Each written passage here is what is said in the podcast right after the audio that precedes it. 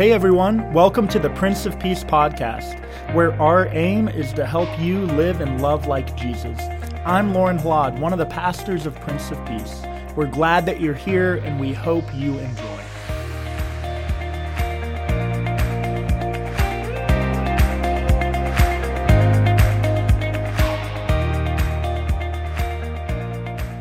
Lately, I've been afraid.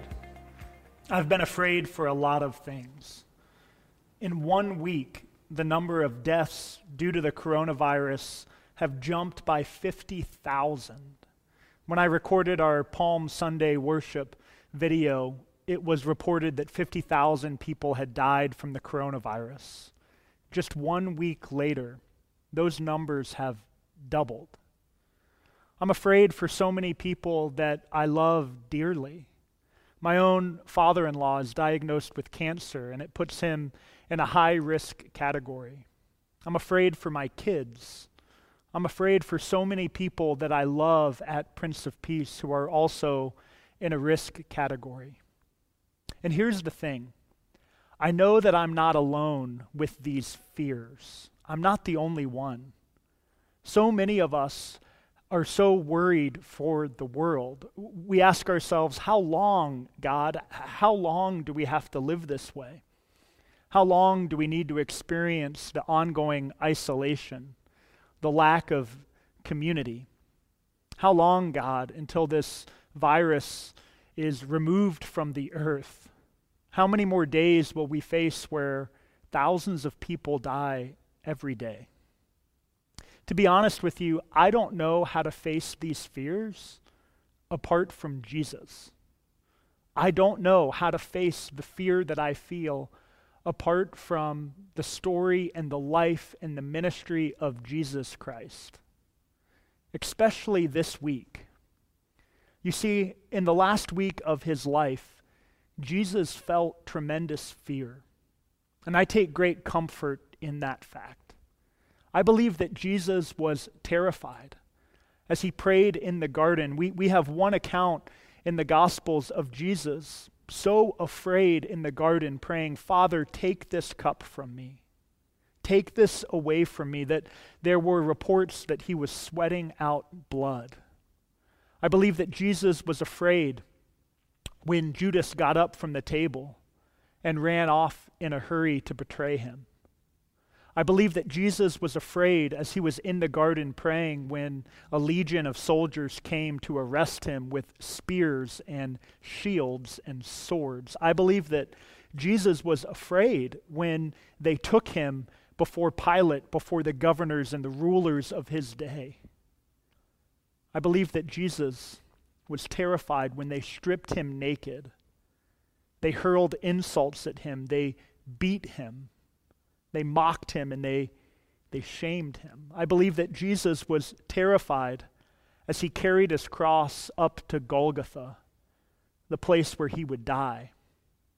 As nails were driven into his hands and into his feet, I believe that Jesus was in extreme agony as he hung on the cross looking down at his mother, looking into, the, into her eyes, into her grief into her fears, I can't help but think that Jesus too was afraid. My God, my God, why have you forsaken me?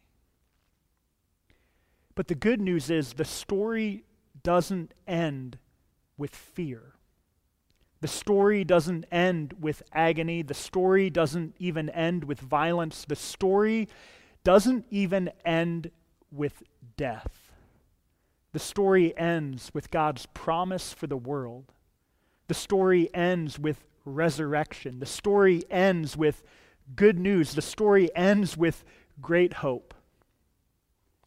Here's the Easter story in Matthew chapter 28. Now, after the Sabbath, toward the dawn of the first day of the week, Mary Magdalene and the other Mary went to see the tomb. And behold, there was a great earthquake, for an angel of the Lord descended from heaven and came and rolled back the stone and sat on it. His appearance was like lightning, and his clothing became as white as snow. and for fear of him, the guards trembled and became like dead men. But the angel said to the women, Do not be afraid, for I know that you seek Jesus who was crucified. He is not here, for he has risen. Come and see the place where he lay. Then go quickly and tell his disciples that he has risen from the dead, and behold, he is going before you to Galilee. There you will see him. See, I have told you. So they departed quickly from the tomb with fear and great joy, and ran to tell his disciples. And behold, Jesus met them and said, Greetings. And they came up and took hold of his feet and worshipped him. Then Jesus said to them, Do not be afraid. Go and tell my brothers to go to Galilee. There they will see me. There you will see me. You will see me. The promise of the resurrection is new life for all of creation, all of humanity. The empty tomb of Jesus reinforces God's abundant, extravagant love for all of humanity, for all of creation. You see, the story that began in love when God created the world, well, that story would end in love. It would continue in love. Through the pain, through the adversity, through the struggle, God's love for the world would reign supreme. The empty tomb of Jesus changed everything. It changed the course of human history. And it gives us the power of hope. You see, in this world, we face struggle. We can't escape it. I pray for a day when there are no more pandemics, when there are no more wars or violence or hunger. Yet these are things that are a part of our human experience.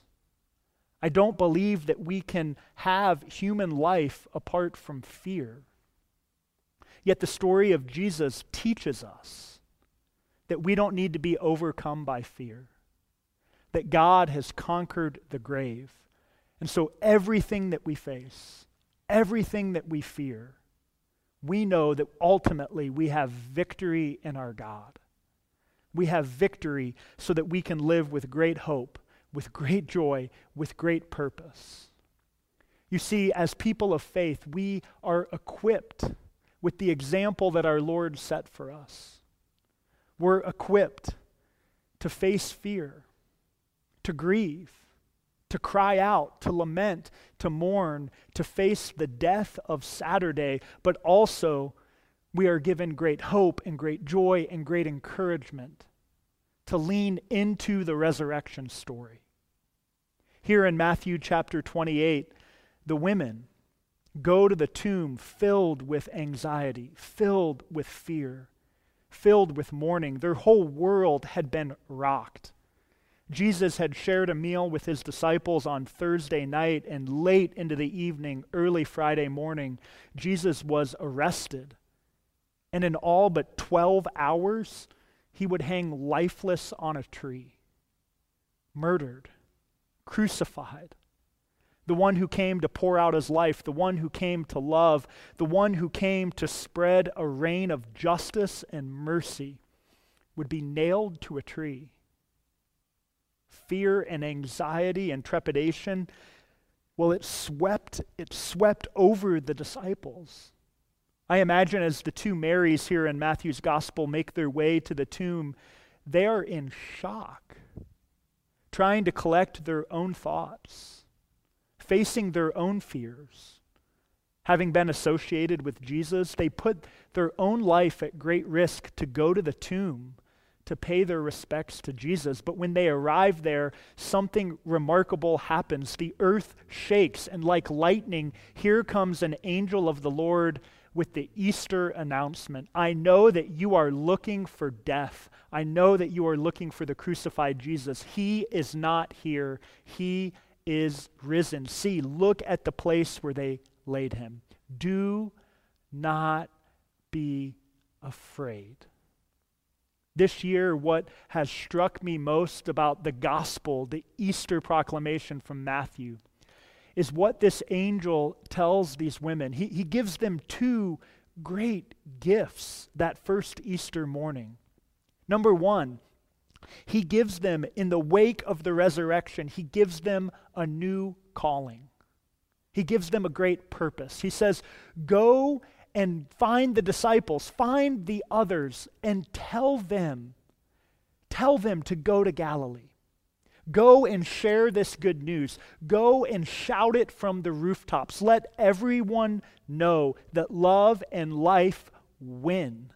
That love and life are more powerful than death. That God's abundant mercy and joy and, and creation is more powerful than any force of darkness or evil that could rob life on this earth. The tomb is empty. The angel gives the women a calling to share this good news in the face of adversity. You see, the end of persecution, the end of suffering had not stopped.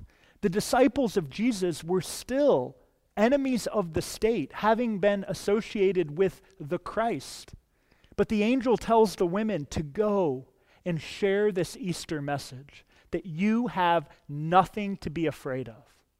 Even if the forces of darkness and evil rob us from life, we need not be afraid. Because the tomb of Jesus is empty, and our tombs will be empty too. The angel gives the women a calling. But the angel also gave the women something else. He gave them great encouragement, he gave them a promise. He said that you will see Jesus you will find him. Or rather, he will find you. Go ahead to Galilee, and there, because Jesus will go before you, he will greet you. And as the women make their way from the empty tomb, well, there is the risen Lord. There is the risen Christ who says, Greetings. And Jesus echoes the Easter message from the angel. He says, Women, go. I know that you have fallen at my feet to worship me. Go. You have a calling to share this message that love and life win. Go and tell my brothers, tell the disciples that I will greet them in Galilee. This Easter, we share in the calling of the women. We share in the calling of the disciples to proclaim the good news that love and life win. But we also can hold on to the promise of the empty tomb that Christ will greet us, that we will see Jesus. This Easter is different, but in some ways, it has connected us to the first Easter morning. The disciples are locked in a room, they're in a house. And on that first Easter morning, they experience the resurrection as they are locked away at home. That is where they hear the story of the good news of the empty tomb. This year, we are hearing the Easter message from our homes. We're not able to gather in our sanctuary. We're not able to gather for family picnics. We're not able to gather together um, in so many ways that we find meaning. And yet, we still see Jesus. We still proclaim that the tomb is empty. You see, throughout human history, whenever things have been their worst, the tomb of Jesus has still been empty. Christ is risen in the face of adversity. The power of the resurrection, the power of the resurrection rings loud and true in the face of human tragedy and triumph. This is the center of our faith that the very worst thing that could ever happen to us will not be the last thing. The very worst that we could ever imagine will not be the last thing. So we are given permission to mourn and to wail and to grieve and to lament and to cry out, My God, my God, why have you forsaken me? But we are also given great hope. We are given the hope that everything that has fractured humanity has been defeated. Do you want to see Jesus this year? Do you want to see an empty tomb this year? We see Jesus. We see an empty tomb every time we love without abandon. We see Jesus this year every time we love without limit. We see Jesus this year every time we forgive somebody who has hurt us. We see Jesus this year when we share the good news that the tomb is empty. Love is alive. God's spirit of great hope and resurrection joy is true. So, church, take heart, take great comfort follow in the lead of the women from the tomb. Let your friends know, let your family know, let your neighbors know, let your community know. We need to let the world know that the empty tomb of Jesus is good news for all the world. So may you be encouraged. May you cling to your faith in the crucified and risen Lord. God loves each of you, and I do too. Happy Easter. Thanks for tuning in to the Prince of Peace podcast. I hope that today's message has brought comfort and inspiration to your life. Have a great rest of the week.